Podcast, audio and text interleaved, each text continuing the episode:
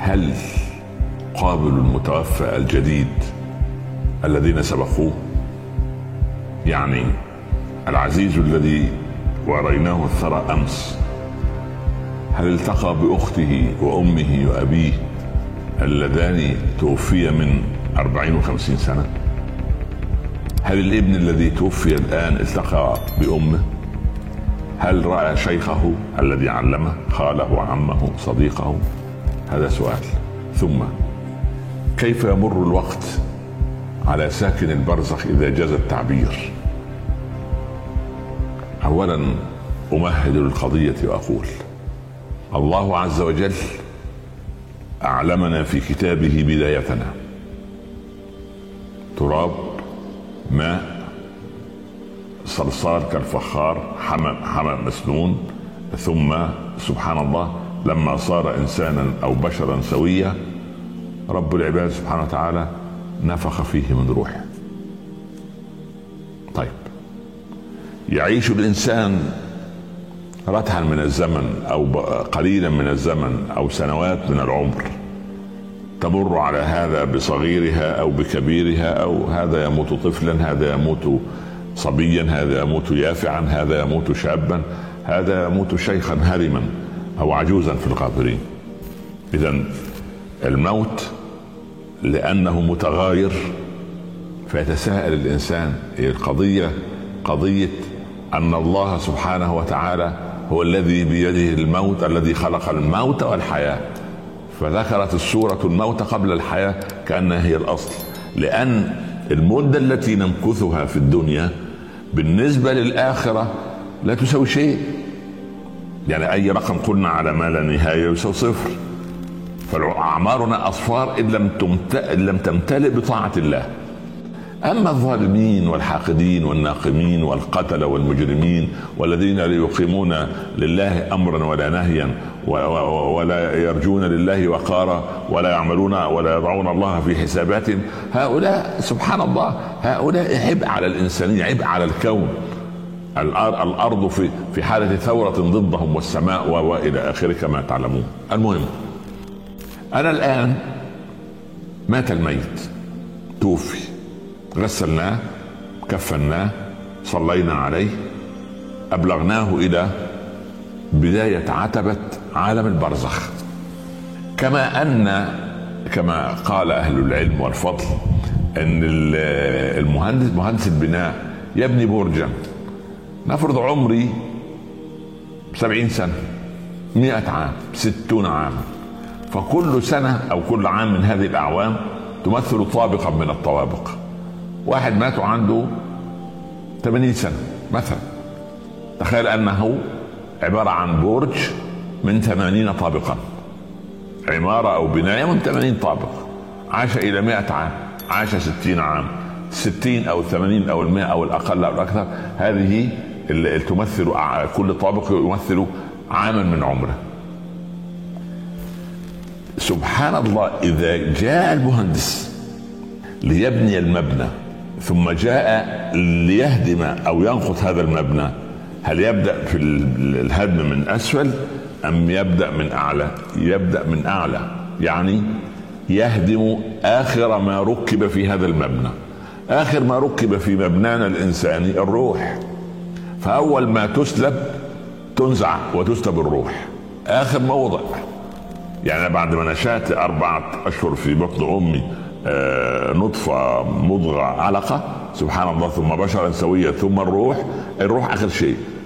فالروح تنزع.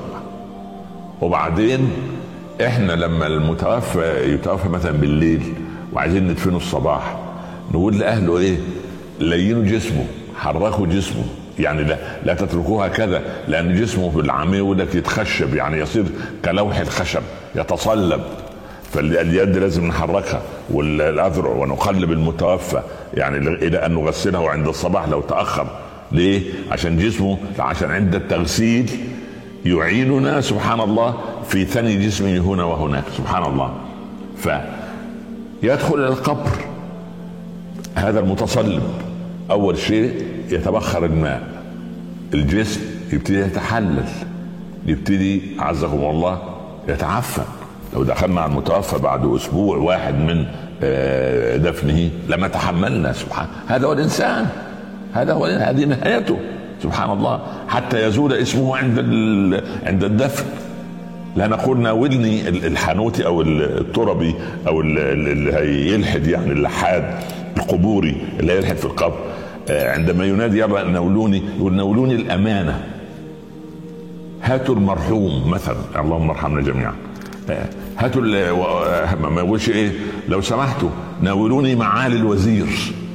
نعم ناولوني فخامة الرئيس وسمو الأمير. عم ولا سمو ولا زفت الطين. ده هو هاتوا المتوفى. أيا كان. ربنا يتوفانا على الإسلام. هاتوا المتوفى هاتوا الأمانة. ولذلك يسألوا هم خرجوا بالأمانة؟ خرجوا بالجنازة؟ خرجوا بالجثة فين الاسم؟ الاسم كان مكتسب لمدة. طيب دخل إلى عالم القبور. عالم القبور وإحنا أغلقنا.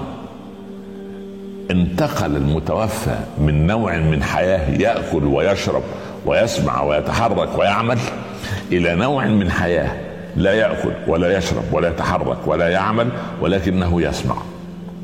لا يتكلم ولكنه يسمع. وإنه لا يسمع قرع نعالهم وهم يغادرون الله يرضى عن عمرو بن العاص قال امكثوا عند بعد دفني عند قبري قدر ذبح الجزور أو توزيع لحمها. يعني الجمل يذبح يسلخ يقطع ينظف ليوضع في القدر عايزه ساعة. طب ليه يا ابن العاص؟ ليه يا سيدنا عمرو؟ قال حتى أستأنس بكم حتى أراجع ملائكة ربي. نلاحظها فين؟ في موقفين. موقف الولد اللي داخل يعمل عملية جراحية. يفضل ماسك في إيد أبوه وأمه وهو على الترول بتاع العملية ومدخلين الممرضين أو الممرضات إلى الغرفة. يفضل ماسك لآخر لحظة عايز يستأنس. الولد بتاع أولى حضانة أو أولى ابتدائي أو أول أول يوم في المدرسة يروح مع أمه أو أبوه. يفضل ماسك في ثيابه. ليه؟ عايز يستأنس بأن حد يعرفه. سبحان فهو يريد سيدنا عمرو أن يستأنس بإخوانه حتى يستطيع أن يراجع ويرد ويكون ثابت على ملائكة الحساب. القبر هنا انقسم إلى حالتين صالح أو طالح. الصالح الله عز وجل يقول افتحوا له بابا ليرى مقعده من الجنة. فبالضبط امثلها لك بالولد المتفوق اللي طالع الأول أو من العشر الاوائل على الدولة ومنتظر وراء الكواليس ليكرمه الوزير أو رئيس الجامعة أو المسؤول فمنتظر بس ينفرج الستار وينادى على فلان ابن فلان ليفخر أمام أهله وأبيه وأمه وأقرانه أنه من المتفوقين. فاللحظات دي تمر عليه بطيئة جدا لأنه يريد أن يكرم هكذا المؤمن يريد لقاء الله. ومن أحب لقاء الله أحب الله لقاءه أمال إحنا ليه كل شوية نفزع إلى الصلاة نفزع إلى الصلاة؟ ارحنا بها يا بلال. الإنسان يجدد لقاءه مع الله. فده الإنسان الصالح. روضة من رياض الجنة منتظر الإيه؟ منتظر التكريم. ففرح. الثاني والعياذ بالله رب العالمين نسأل الله السلام محكوم عليه بالقتل بالإعدام. وكل ما يفتح عليه باب الزنزانة يظن أنه سوف يؤخذ ليعدم. هكذا الآخر حفرة من حفر النار. روضة من رياض الجنة أو حفرة من حفر. سبحان الله العظيم حتى وضع النبي صلى الله عليه وسلم آه، عودا أخضر على أو عودين أخضرين على قبرين قال أف لكما يعذبان وما يعذبان في كبير. فأف لك فقال عبد الرحمن بن عوف وهو ألي يا رسول الله؟ قال لا يا عبد الرحمن. لصاحب لصاحبي هذين القبرين أو في رواية لصاحب هذا القبر. قد غل شملة دون وجه حقها فأشعر الله عليه قبره نارا. أخذ شال قطعة قماش دون وجه حق دون استئذان الرسول في المعركة فالقبر اشتعل عليه نار. واللي اكلوا حقوق الدول والأراضي والأملاك بتاعت أقاربهم وأخواتهم وإخوانهم وحقوق الشعوب. أنا لا أدري لازم حد يذكرهم بالله يا إخواننا. لابد من تذكيرهم بالله من علامة المنافق أنه يكره سيرة الدار الاخره يقول إيه لا حول ولا قوة إلا بالله.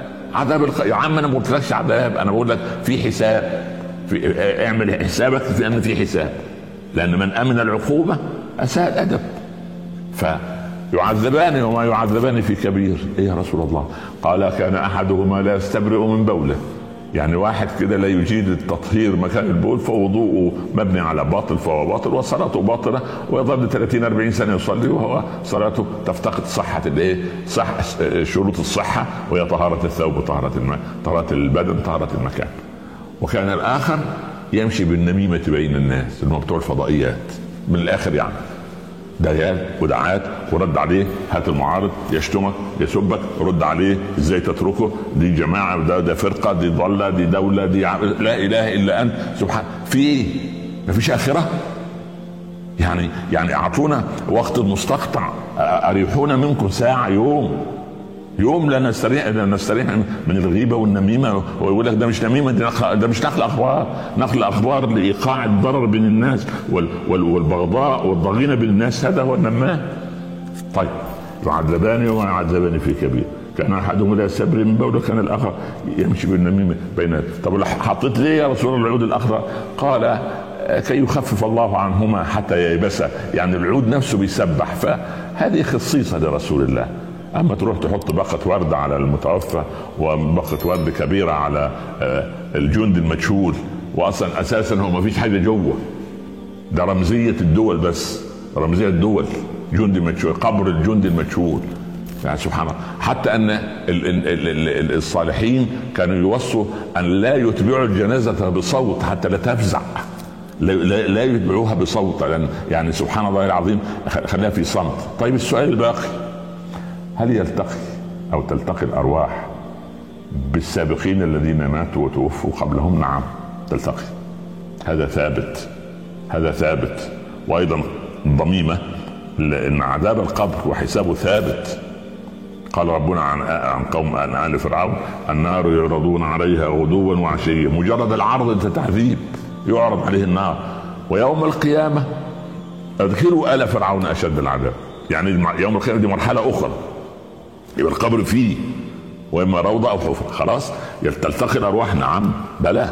تلتقي الأرواح وقد ثبت في في أمور كثيرة. اللهم سبحان الله العظيم. يعني اجمعنا بأحبابنا. وأنا أقول لكل إنسان قد مات عزيز لديه. لو كان مريضا افرح يوم موته. قد شفاه الله من مرضه. الأمراض المستعصية والصعبة. سبحان الله اللي عاش بها سنوات. وامراض الكبر والخرف والعجز والضعف والهموم والغموم والسجون والأحزان والابتلاءات والأذى والتغريب والطرد وكل هذا انتهى كله مع قبض ملك الموت لروح هذا العبد. فالموت تحفة المؤمن. قال قال بلال عندما كان ينازع لزوجته اليوم ألقى الأحبة محمدا وصحبه. هكذا كانوا مستعدين للقاء الله ومن أحب لقاء الله أحب الله لقاءه ومن كره لقاء الله كره الله لقاءه. فاضل نصف دقيقة. كيف يمر الوقت على ال ال أهل البرزخ أهل القبور يعني؟ شوف عندما يموت العبد يدخل في حزبة أخرى من الزمن خارج حدود الزمان وخارج حدود المكان والتوقيت غير التوقيت. يعني اللي مات من وغرق ساعة سيدنا نوح واللي مات الأمس واللي مات قبل قيام الساعة بيوم سبحان الله هذه تمر عليه على المؤمن كما بين العصر والصلاة العصر والمغرب. أما على الآخر فنسأل الله سبحانه أن يتوفانا على الإسلام وأن يجعل قبورنا روضة من رياض الجنة. اللهم ارحم أمواتنا واشف مرضانا واغفر ذنوبنا واهد نفوسنا وهدئ بالنا واشرح يا رب ونور قلوبنا واجعلنا ممن يستمعون القول فيتبعون أحسنه. اللهم إن أردت بعبادك فتنة فاقبضنا إليك معافين. غير فاتنين ولا مفتونين. غير خزايا ولا ندامة ولا مبدلين. لا تنسوني من صالح دعائكم. السلام عليكم ورحمة الله تعالى وبركاته.